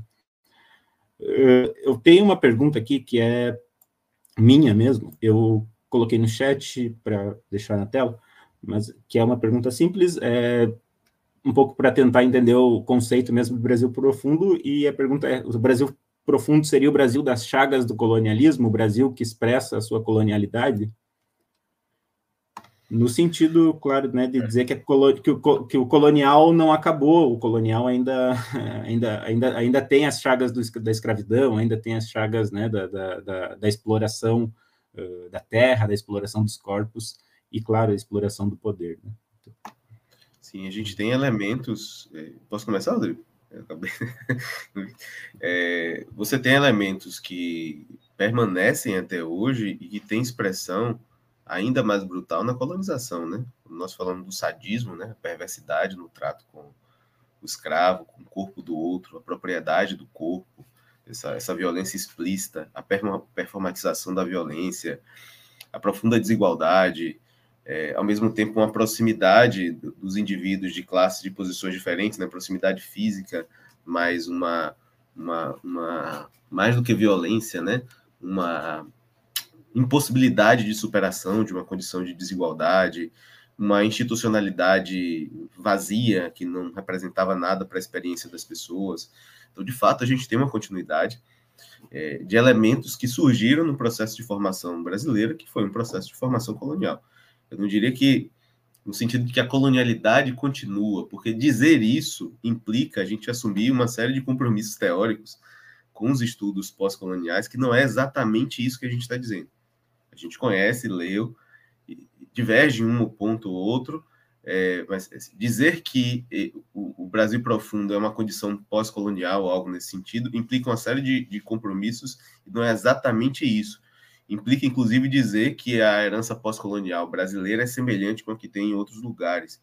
Que a gente está advogando é que o processo histórico brasileiro, assim, ele teve violências específicas, desigualdades específicas, brutalidades específicas, mas, ao mesmo tempo, é, forneceu potencialidades para a criação do espaço, da economia, da literatura, do, enfim, uma série de elementos que são muito específicos do Brasil.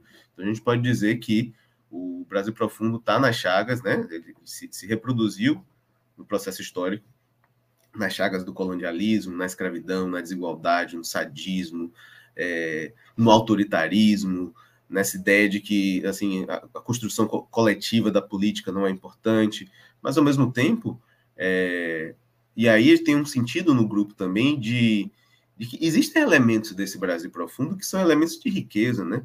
Criatividade, de, de eu falo criatividade, é a criatividade do, do, do, dos atores, é Fernando Montenegro, é Wagner Moura, é a criatividade do, do, diretor de cinema, do roteirista, é a criatividade do, do, do, do camelô, do, do, publicitário, os publicitários brasileiros são super premiados no, no, exterior e tudo. É a criatividade de você ter que se virar numa condição de adversidade econômica e conseguir, apesar disso, manter determinadas formas culturais, veja a manutenção de religiões de matriz africana, é, de é, estruturas rítmicas e musicais como samba, como choro, a criação que se fez e que se faz no Brasil, as, as, as danças, as construções todas, o que se fez com a língua portuguesa no Brasil, que tem gente que diz que é a língua brasileira de tal processo de, de transformação que ela passou. Então, se ao mesmo tempo o Brasil Profundo tem esse elemento de perversidade tendencial, de 300, 400 anos, mas tem um elemento também de inventividade, né? O Brasil tem um gap entre institucionalidade e, e vida prática que também dá margem para a criação é, e para um tipo de afetividade, um tipo de humor brasileiro. Um estrangeiro que venha para o Brasil, de norte a sul, pode ser Rio Grande do Sul, Rio Grande do Norte ou Acre, é, tem um sentido do, do, do, na experiência cotidiana brasileira que é diferente de outros lugares é, desde o humor, passando pela alimentação, a relação com a política. Então, assim, é, quando a gente trata de Brasil profundo, a gente não está tratando de, no sentido de uma chaga assim, negativo. Tem elementos que devem ser analisados, inclusive o processo de análise e de, de estudo é parte do processo de construir um novo país. Você precisa entender onde você vive, o, seu território, o seu país, para poder, inclusive, atuar de maneira mais lúcida, eu diria. Mas, por outro lado, reconhecer que esse local e essas pessoas que são seus compatriotas, concidadãos, têm um elemento de riqueza, sabe? Tem uma tem um, um, uma, um legado nesse processo aí que pode ser levado em consideração, não dá para recriar tudo, né? Então, tem um elemento aí que, que ficou, mas que é positivo também. Então, a, quando a gente trabalha Brasil Profundo, infelizmente a gente ficou dois anos, está quase três anos dedicado ao bolsonarismo, então fica difícil, a gente não está conseguindo pensar tantas coisas assim. É, é, é dessas potencialidades, porque a gente está fazendo uma análise de todo esse processo muito complicado dos últimos anos, mas faz parte dos planos da gente estudar, por exemplo, o humor brasileiro, né? o riso no Brasil, que é, é uma coisa muito singular, muito específica. elemento festivo no Brasil, Fábio conhece bem. E não só positivo ou negativo, né, Fábio? Também é, assim, extra moral desse, nesse, não é quando a gente fala em malandrismo, por exemplo, isso tem a ver com com o fato das pessoas terem que se virar e daí a institucionalidade às vezes ser não ser suficiente, entendeu? De eh, viver ali o, o, o que precisa no, no, dia, entendeu? E esse escorregar entre instituições não é exatamente negativo, né? Malandro no sentido nem do daquela coisa do orgulho malandro positivo, nem do no, no sentido pejorativo, né? É, mas nenhuma das duas coisas, é apenas uma construção de um de um de um. Outros são claramente negativos, outros claramente positivos. É, bom, o, a coisa do, do, do colonialismo, é, Wagner, eu acho que assim, todas as todas as, as os process, o processo histórico todo vai participar, está nele, está tá no nosso processo histórico, na nossa história, esses como esses elementos vão se construindo, se arranjando, se desenvolvendo, se é, é, disputando espaço também, né? Então, dizer que o Brasil seria, o Brasil profundo seria o Brasil das chagas do colonialismo, mas assim, o colonialismo participa, né? Assim, elementos do, do, do da história colonial participam. É, agora, não, e isso é uma discussão também interna nossa, como o Fábio falou, não, a, gente, é, é, a gente não quer usar os termos que indicam é, características que, assim, uma coisa que participou da Constituição do Brasil e aí acabou. Isso aí vai, então, fica no Brasil sempre, sempre vai estar vinculado a isso, não tem outro jeito, senão, sei lá, é, é é, essa, esses, os vocabulários de o Brasil profundo não significa a impossibilidade da transformação, da mudança. Ela é lenta. O, o Fábio mencionou um termo que a gente gosta, que é de magma, né? Então ele se move lentamente, muito lentamente. Está ali embaixo, às vezes aparece, e também está ali lidando com transformações, mas sempre um, um movimento parece parado, sabe? Né, de longa duração, né? Mas ele não é estático, não é algo que não pode ser negociado, reconstruído, re, colocado. Agora que sim, que também, por exemplo, elementos da colonialidade, do, do, do Estado colonial, do, do, nosso nossa construção colonial, eles são importantes, né? Isso está também na nossa, tem a ver com a nossa é, nossa bibliografia, né? Nossa literatura de pesquisa, tá, tá lá também, né?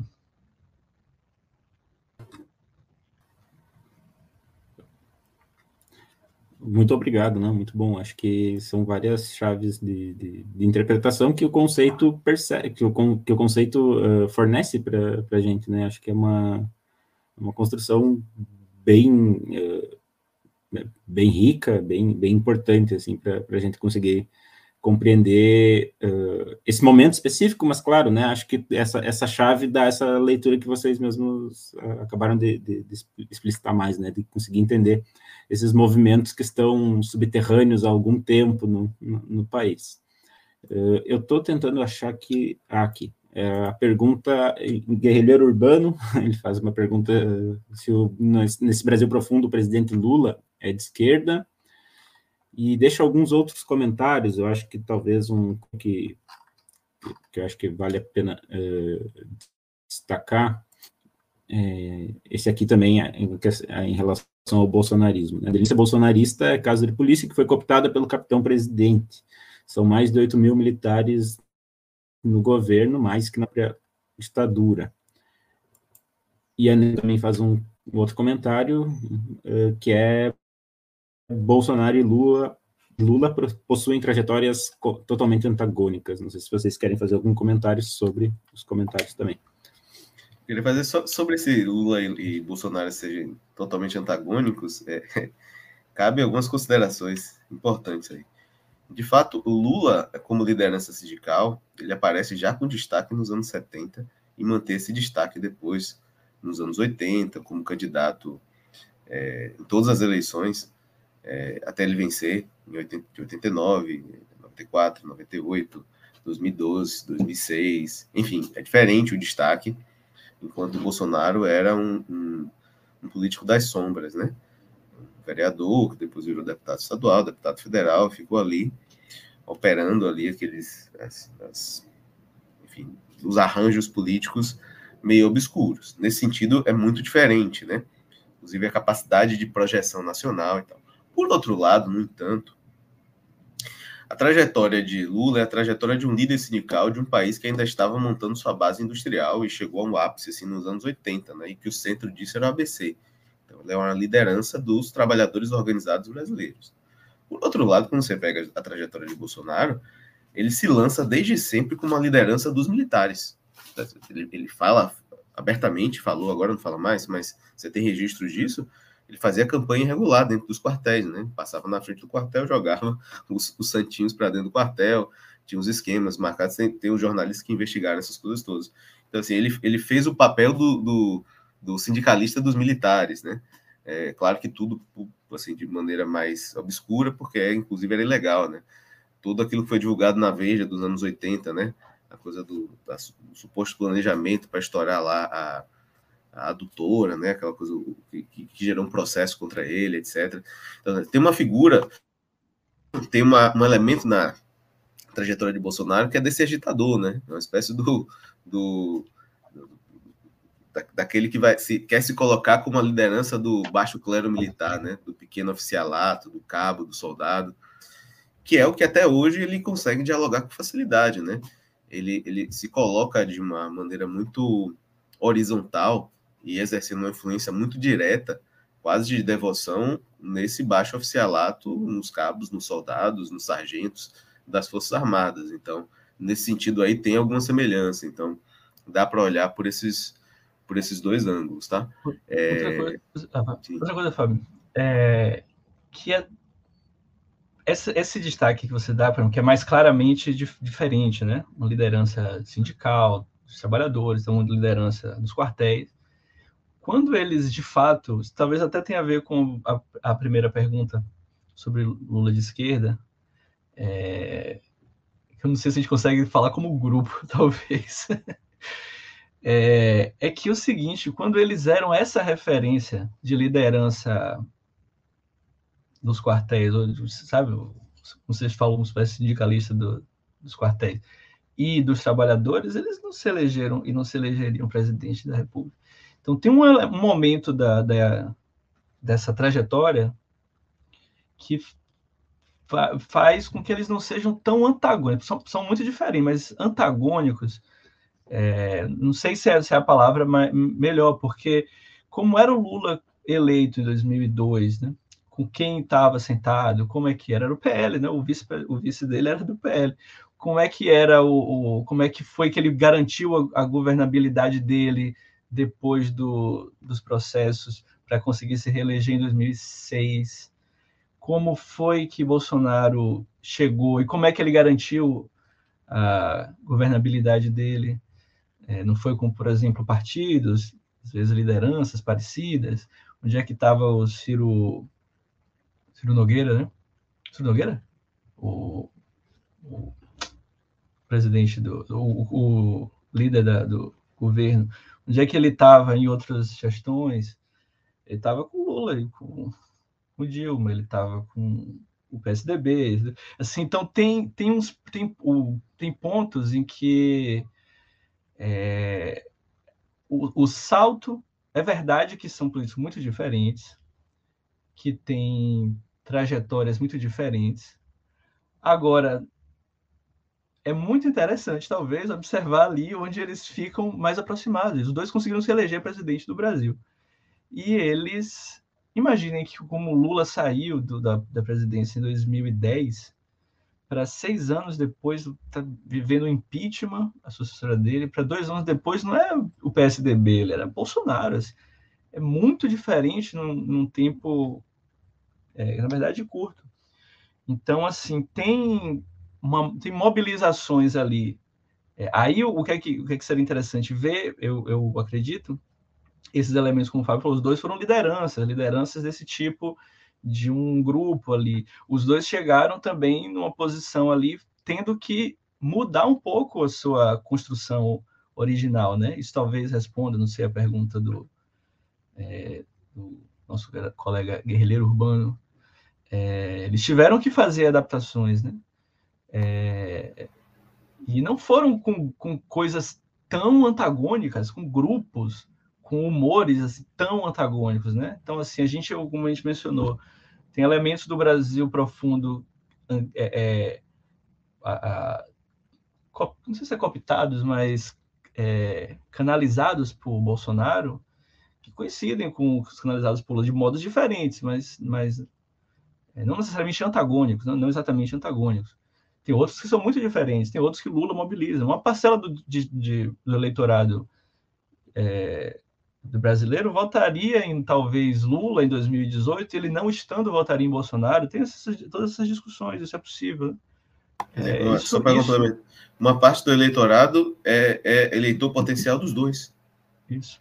Quer dizer, esse, esse eleitor potencial dos dois, ele não está votando na direita nem na esquerda. Ele já tem a... Lula é de esquerda, sim, ele é um político de centro-esquerda. E, e, e, Bolsonaro é um político de direita, de extrema-direita. E Lula é de centro-esquerda. Para ganhar a eleição, eles têm que, pelo menos, negociar com o centro. Negociar com o centro não é só negociar com os políticos de centro. Quer dizer, negociar com as pautas que tocam, comovem os corações e as mentes do centro, quer dizer, a maior parte das pessoas. A maior parte das pessoas são mobilizadas para o voto não por ser de direita ou de esquerda, mas por pautas relacionadas a emprego, renda, é, saúde, segurança pública. Então, é oferecer soluções e, em determinados contextos econômicos, sociais, é, o discurso do político de centro-esquerda ou de direita consegue, de alguma maneira, construir narrativas mais convincentes, né? Convencer o eleitor de que ele pode resolver esses problemas naquele momento. Então, para uma parte importante dos eleitores, é, um ou outro pode servir. Pro, então, assim, problemas econômicos, desemprego, mas também da família, da moralidade, dos valores, como Sim. é que vai ficar com, com um, como é que vai ficar com outro. O Lula teve que recuar muito nisso, nessa, nesse, nessa eleição agora, por exemplo. Muito, na verdade. Assim, a, a, rigor é como se a gente estivesse dizendo, a gente não, não, não é uma formulação ainda tão clara para o grupo, mas a gente tem se aproximado disso Quanto mais o político dialoga com esses valores dispersos e difusos e consiga organizar na forma de uma mensagem os valores desse Brasil profundo, o político tem uma maior chance de sucesso. Eu não falo para cargos do legislativo que você pode trabalhar com nicho. Mas para um cargo do executivo de eleição majoritária, se você consegue oferecer uma, uma, uma estrutura simbólica organizativa para esses valores difusos do Brasil profundo, você obtém sucesso certo? Então, assim, não adianta você vir com a pauta de que todo mundo deve ter uma arma na mão, um fuzil em casa. E, bom, beleza, isso pode ser uma pauta para a extrema-direita e uma pauta para a direita alternativa americana atual. Muito importante, faz parte da cultura americana ter arma em vários estados, etc. No Brasil não faz. É, né, por mais que você tenha armamento violência urbana, 60 mil homicídios por ano, mas assim, essa ideia da arma de fogo como, como um vetor importante não é tão difundido assim. Né? As pesquisas todas apontam que 70% das pessoas são contra. Então, assim, tem coisas que, mesmo político sendo de extrema direita ou de centro de centro-esquerda de extrema direita, ele tem que moderar o discurso e fazer conduções da sua estrutura simbólica de comunicativa, política e tal, para poder conseguir captar esse, esse eleitorado que não vai ter uma identidade tão explícita com, com uma, uma dimensão ou outra. Tá? Então é, é, é, por aí que a gente está colocando, né? Por isso que a gente diz que é um, um, fenômeno sociocultural.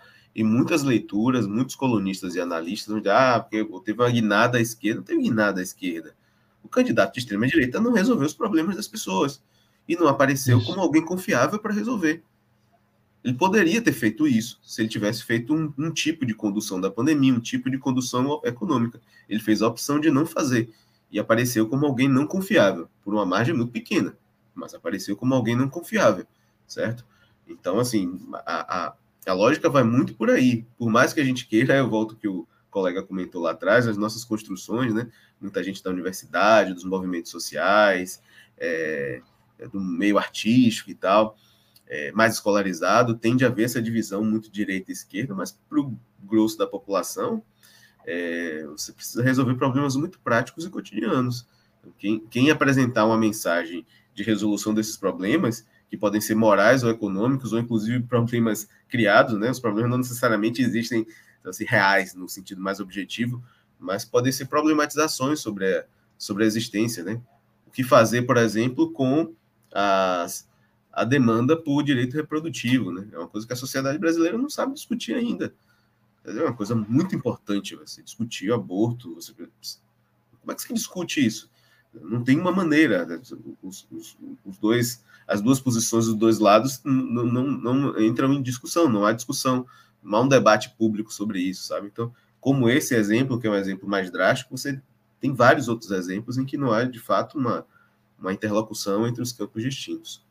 É muito bom, muito bom. Uh, também uh, ano passado, no IHU, nós fizemos o ciclo sobre populismos, autoritarismos e resistências emergentes. Uma das falas foi com o professor Henrique Carlos uh, Henrique, Car, Henrique Castro de Oliveira, da URGS, que é coordenador da pesquisa mundial de valores no, no, Brasil, no caso, né, da World Value Survey, e ele trouxe alguns dados que são interessantes, assim, né, também acho que era um eu não vou lembrar os dados exatos, mas era uma porcentagem considerável de pessoas que diziam votar no Lula que prefeririam um, um, regime ditatorial do que um regime democrático, né? um ditatorial militar do que um regime democrático, ou um, um percentual bastante elevado de pessoas que, se não votassem no Lula, votariam no Bolsonaro. Mas também algo que é interessante, acho que acabei fazendo associação a partir também dessa, dessa trajetória antagônica, é como a confiança também da população brasileira em geral nos sindicatos baixou muito na última década, mas baixou muito mesmo do sindicato ser totalmente irrelevante para a sociedade hoje. E a porcentagem de pessoas que têm confiança nas Forças Armadas cresceu muito e hoje as Forças Armadas são a instituição do Brasil, né, instituição pública brasileira mais confiável da população, né, que tem um maior percentual de confiança da população. Então acho que isso também acho que essa, essa trajetória antagônica assim dos dois também é interessante para pensar essa ascensão e queda de cada um em cada momento. Embora o Lula tenha se eleito, mas claro, né, em condições um outro Lula, né, não é o Lula sindicalista como vocês como vocês apresentaram. Sim, o Lula sindicalista não teria ganhado nem a nem a eleição de 2002, né? Porque. Pois ele não se elegeu porque voltou o confiança no sindicato. É, Certamente. Assim, com certeza, você tem um, um, declínio do sindicato, tem a ver com a estrutura no mercado de trabalho, etc. E essa oscilação na, na confiança que as pessoas têm nas instituições é interessante, porque mostra que, no final das contas, uma oscilação tão grande na confiança das igrejas, nas Forças Armadas, na própria democracia, quer dizer uma falta de confiança nas instituições. Quer dizer, via de regra, no Brasil, se for possível você viver com o mínimo de institucionalidade, sim, as pessoas vão optar por isso, né? porque as instituições não se mostram confiáveis. E, e elas são muito volá, voláteis e volúveis. As Forças Armadas estão aí, né? Tem o homem cordial, em alguma medida também. Né? Em, em, vários momentos, é, é justamente, né? Você, e é até uma estratégia de sobrevivência cotidiana. Não dá para você depositar todas as suas fichas numa instituição que, no final das contas, não vai entregar aquilo que ela, ela prometeu entregar, né? E, e todas as instituições, é válido para todas, né? Veja as igrejas. As igrejas estão com um problema agora, elas aderiram à campanha de Bolsonaro, ele perdeu, e ela não pode simplesmente ser de oposição, por vários motivos. E aí, como, como é que ela adapta o discurso agora para dizer, olha, o outro candidato aqui era o demônio, mas a gente vai ter que apoiar ele. Tudo bem, é um demônio, mas vamos compor aqui com o demônio. Sabe? Como é que você faz isso? Então eu fico pensando para o fiel, não tão fiel assim, né? Que tem três meses que a liderança estava dizendo para a gente voltar de um jeito, fazendo uma interpretação aqui no púlpito, agora ele está dizendo outra coisa. Então, assim, tudo isso é, é, é muito da, da, da, relação do brasileiro com a institucionalidade. Eu acho que nossa, nossa categoria, que ainda, obviamente, precisa de muitas melhorias, ela ajuda a gente a pensar nesse desencaixe e aproveitar muito do que os, os antigos já produziram, Sérgio Buarque, Gilberto Freire e, outros autores, os mais recentes também, o Gessé, o José Murilo Carvalho, outros autores que têm uma, uma contribuição bacana aí para pensar o, o Brasil. Ah, muito legal é, isso, isso, que você fala, e... Wagner, do, desculpa, do, essa coisa de ter um pessoal não confiar no sindicato, pessoal confiar nas Forças Armadas, é, tem também é, esse tem um elemento negativo dessa eleição, né, como a gente tava, eu estava falando, é, de um plebiscito de rejeições, então assim, tinha um pessoal que queria tirar Bolsonaro a todo custo, e o discurso ficou muito em cima disso, né, não, eu sei que você gosta mais de Ciro Gomes, mas tem que votar em Lula, é, para tirar, entendeu? E tem o pessoal, tipo, pô, já tinha até talvez se afastado de Bolsonaro, talvez até votasse em Simone Tebet e outro, em Ciro, mas para evitar que volte Lula e volta para Bolsonaro. Essa, essa é, o que é mobilizado aí é muito mais do que, do que pontual, entendeu? Tem uma tem uma como eu, eu entendo, né, essa, os, esses números, para mim, mostram que há um afastamento e um retorno para dar conta do, do lado eleitoral que o Bolsonaro teve. Né? E. É, não é isso, você falou que deve interrompendo. Não, capaz, pode continuar. O importante é ouvir vocês, não. Eu teria só mais uma pergunta, mas pode concluir. Pode concluir não, Mas faça porque eu estou vendo para não estourar muito Tá bem. É, eu vou fazer um, uh, um, uma pergunta só fazendo. Acho que ali o, o professor Fábio uh, terminou falando de alguns autores, quero só também citar aqui, Gru Urbano comentou no chat alguns autores também, né? O, o Glauber Rocha, o cineasta, né? O Glauber Rocha, também o Darcy Ribeiro, que foi citado, o Josué de Castro, Lima Barreto também.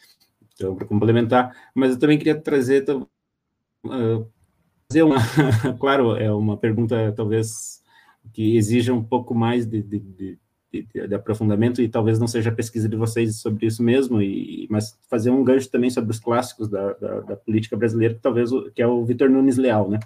E acho que talvez tentar pensar o Brasil profundo, acho que é bem, é bem uh, Brasil Profundo, acho que vocês conseguiram explicitar bem que Brasil Profundo não é o Brasil do interior, né? Acho que isso ficou muito bom, acho que isso é uma explicação muito boa, e talvez pensando a, o modo de comunicação do Brasil hoje, principalmente, né, o WhatsApp, essa, essa coisa que não é tão institucional, não é tão não é tão centralizada em um meio de comunicação que eu tenho disponibilidade só, só assisto a Globo, só assisto Record, SBT, não, né? Eu tenho um, um amplo leque de informações.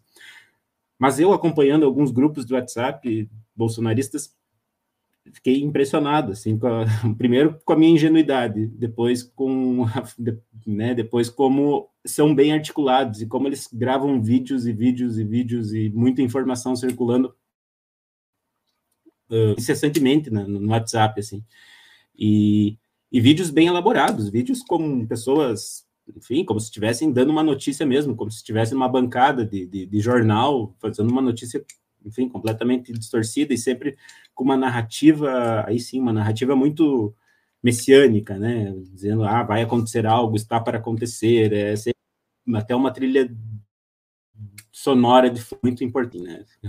para causar expectativa. Mas a minha pergunta é se vocês, na pesquisa de vocês, vocês conseguiram perceber se há alguma rede de articulação disso, né? Desse Brasil, de, de, se o bolsonarismo conseguiu construir núcleos, uh, digamos, no, não só no interior do país, né? Claro, chegando no interior do país, mas nos interiores das capitais também, né? Nos interiores dos, das metrópoles, né? Nesse, nesse Brasil que não aparece uh, tão explicitamente, mas que está presente. Uh, há um núcleo de poder, há núcleos, redes que vocês conseguiram, de alguma forma, vocês mapearam isso, fizeram talvez esse mapeamento de distribuição desses materiais, dessa cultura, dessa identidade, uh, se conseguem, digamos, atores centrais dessa mobilização do, do, do Brasil profundo. Assim. Deixa eu falar, a pergunta é muito interessante. É um programa de pesquisa que vai mapear esses núcleos. É... Deixa eu só tratar de um aspecto que eu não coloquei sobre a, a estrutura da pesquisa. Né? A gente fez um levantamento amplo bibliográfico de artigos, livros, podcasts, trabalho jornalístico. A gente fez um levantamento da cobertura da imprensa, é, Folha de São Paulo, G1 e Jovem Pan, de 2018 a 2021. E a gente fez uma análise qualitativa desses dados, dessas notícias, a partir de análise do conteúdo e tal. Um volume grande de informação. E a gente fez uma extração do Twitter, a partir de determinados temas e de determinadas contas, certo? De influenciadores, é, especialmente influenciadores bolsonaristas, né? tanto parlamentares, figuras como Bia Kicis, Carla Zambelli, Eduardo Bolsonaro, quanto sobre temas, temas mobilizados, tipo CACs, família, aborto. É, a gente fez uma extração considerável de mais ou menos umas 200 mil postagens, né? E eu diria que a gente não finalizou essa análise é, é, por motivos óbvios do volume e tal e da, inclusive a necessidade de domínio de uma série de técnicas, de ferramentas para fazer isso bem, né, que não seja meramente um levantamento estatístico. É, sobre os, os, núcleos de propagação, não é uma coisa que a gente se dedicou, tá? Mas a gente pode dizer que quando a gente fez o levantamento da, dos propagadores é, bolsonaristas, os principais influenciadores, o Rodrigo Constantino, e essas figuras que não necessariamente são do governo, mas eram vinculadas ao Lavo de Carvalho, o próprio Olavo de Carvalho quando era vivo, é, as figuras que ao mesmo tempo são influenciadores bolsonaristas e são da Jovem Pan, não são comentaristas da CNN. Então, a gente viu que há uma lógica na produção, é, que é uma lógica, não, não é só fake news grosseira, né? Agora, depois da eleição, a gente está vendo muita fake news grosseira mesmo, assim, uma coisa é, escandalosamente grosseira. É, constrange o próprio bolsonarista. Mas, via de regra, a fake news ela tem um, um grau de, de, falsificação um pouco mais sofisticado, porque ela tem algum indício de verdade. É uma notícia que foi verdade em algum momento, você muda o lugar, você muda o contexto, e aí você consegue produzir um fato novo. Isso é produzido pelos influenciadores, não é uma coisa fortuita, é feito de maneira coordenada, tá? É, isso quem, quem sacou isso no, na campanha de Lula foi o Janones, né? Que tentou replicar esse modelo para campanha oposta. Você tem uma, uma uma produção coordenada de conteúdo, tá? É, várias pessoas dizendo a mesma coisa, contas com uma grande influência, e aí você tem os cardeais do bolsonarismo que divulgam, e aí vai descendo o nível da escala, né? É, e quando desce o nível da escala, desce o nível de profissionalização. Não são mais os bolsonaristas profissionais, mas são os crentes, né? São aqueles que confiam mesmo e vão divulgando até chegar naquele vídeo, assim, com a, a, a câmera do celular assim no rosto da pessoa, a pessoa falando as coisas, eu tô aqui e tal. Então, assim, há uma, uma lógica de distribuição que, ao mesmo tempo, é orgânica sim, porque as pessoas acreditam, mas há uma, há uma estruturação vertical. Existem centros distribuidores de, dessas produções, A gente não estuda precisamente isso. O pessoal da comunicação política faz isso. Tem o pessoal da UF, Vitor Chagas, tem o pessoal da UFBA, Nina Santos, o pessoal da, do Centro de, de Democracia Digital, que o Wilson Gomes coordena e tal. Esse pessoal faz esse, esse levantamento, mas a gente conseguiu perceber no nosso levantamento da imprensa do Twitter que há essa estruturação e, ao mesmo tempo, é um processo de lavagem da notícia, né? Equivalente ao que seria lavagem de dinheiro. Dizer, a notícia é, é, é, produzida na rede social, no Twitter, depois ela chega na imprensa, é noticiada na imprensa, e depois o político pode replicar. O próprio presidente dizendo, olha, não é fake news porque saiu aqui, ó. Saiu na, na Jovem Pan, então saiu na imprensa, não é fake news. É só uma posição da imprensa. Foi argumento, inclusive, do PGR para pedir arquivamento no inquérito das fake news. Olha, não, não foi, não, foi só opinião. O político pegou uma notícia e, e colocou. Então, assim, há um, um, esquema muito bem estruturado de financiamento, de produção, de replicação, a centro de distribuição. Há uma lógica em que você cruza as plataformas. Então, um grupo do WhatsApp o tempo todo te manda para um grupo do Facebook, que te manda para um canal do YouTube, e aí você cria um ecossistema digital de, de circulação de informação. Falsa, mas também de retroalimentação de um ponto de vista.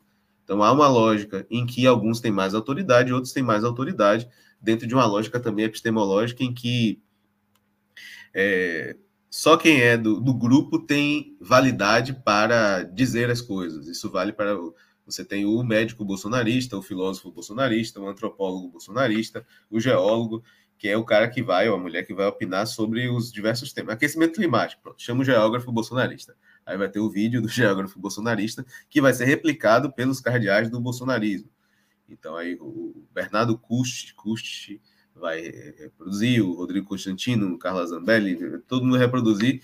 E como muita gente com milhões de seguidores está reproduzindo, vai parecer verdade para quem consome as informações da, daquele meio. Isso aí vai descendo até chegar no grupo dos caminhoneiros, ou no grupo dos entregadores de aplicativo de Porto Alegre, ou de Salvador, ou do Rio de Janeiro, ou da Baixada Fluminense. E aí vai, as coisas vão se replicando.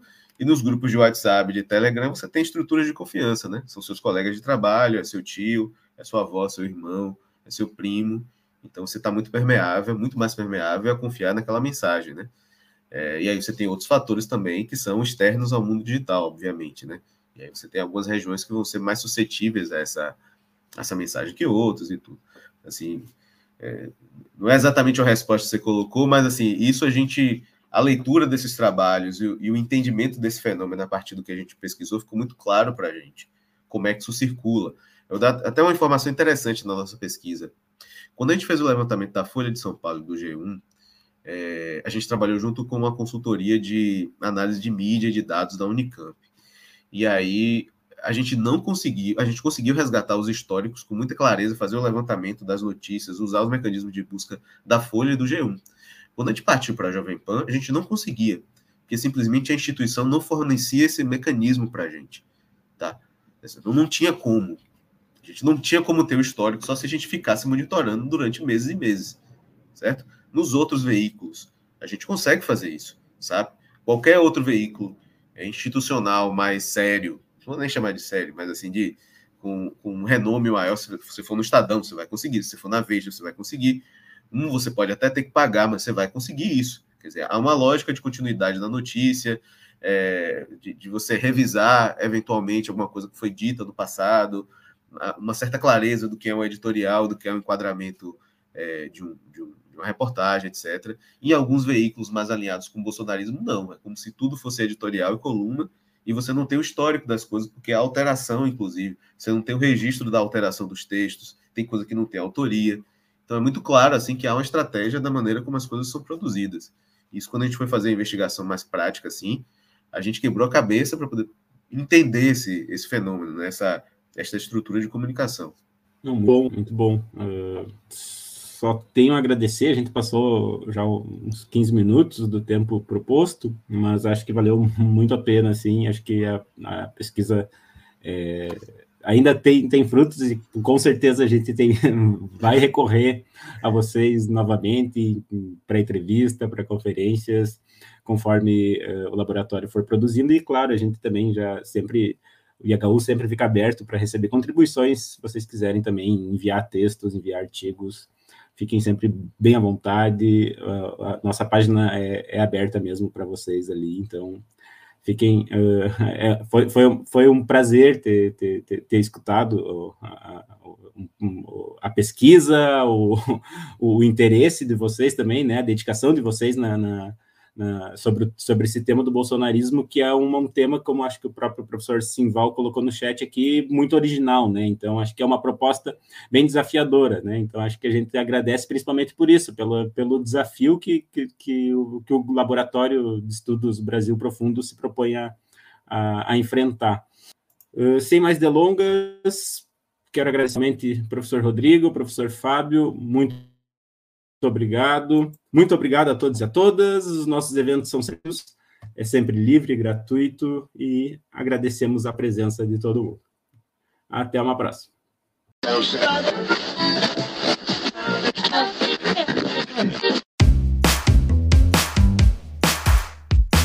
Esse foi o IHU Cast, uma realização do Instituto Humanitas Unicinos, o IHU, da Universidade do Vale do Rio dos Sinos. O podcast do IHU tem montagem e edição de Lucas Chardon. Abertura e encerramentos comigo, João Vitor Santos, e direção de Ricardo Machado. Acompanhe o IHU também nas redes sociais e nos siga no seu tocador de podcast para não perder os novos programas. Até mais!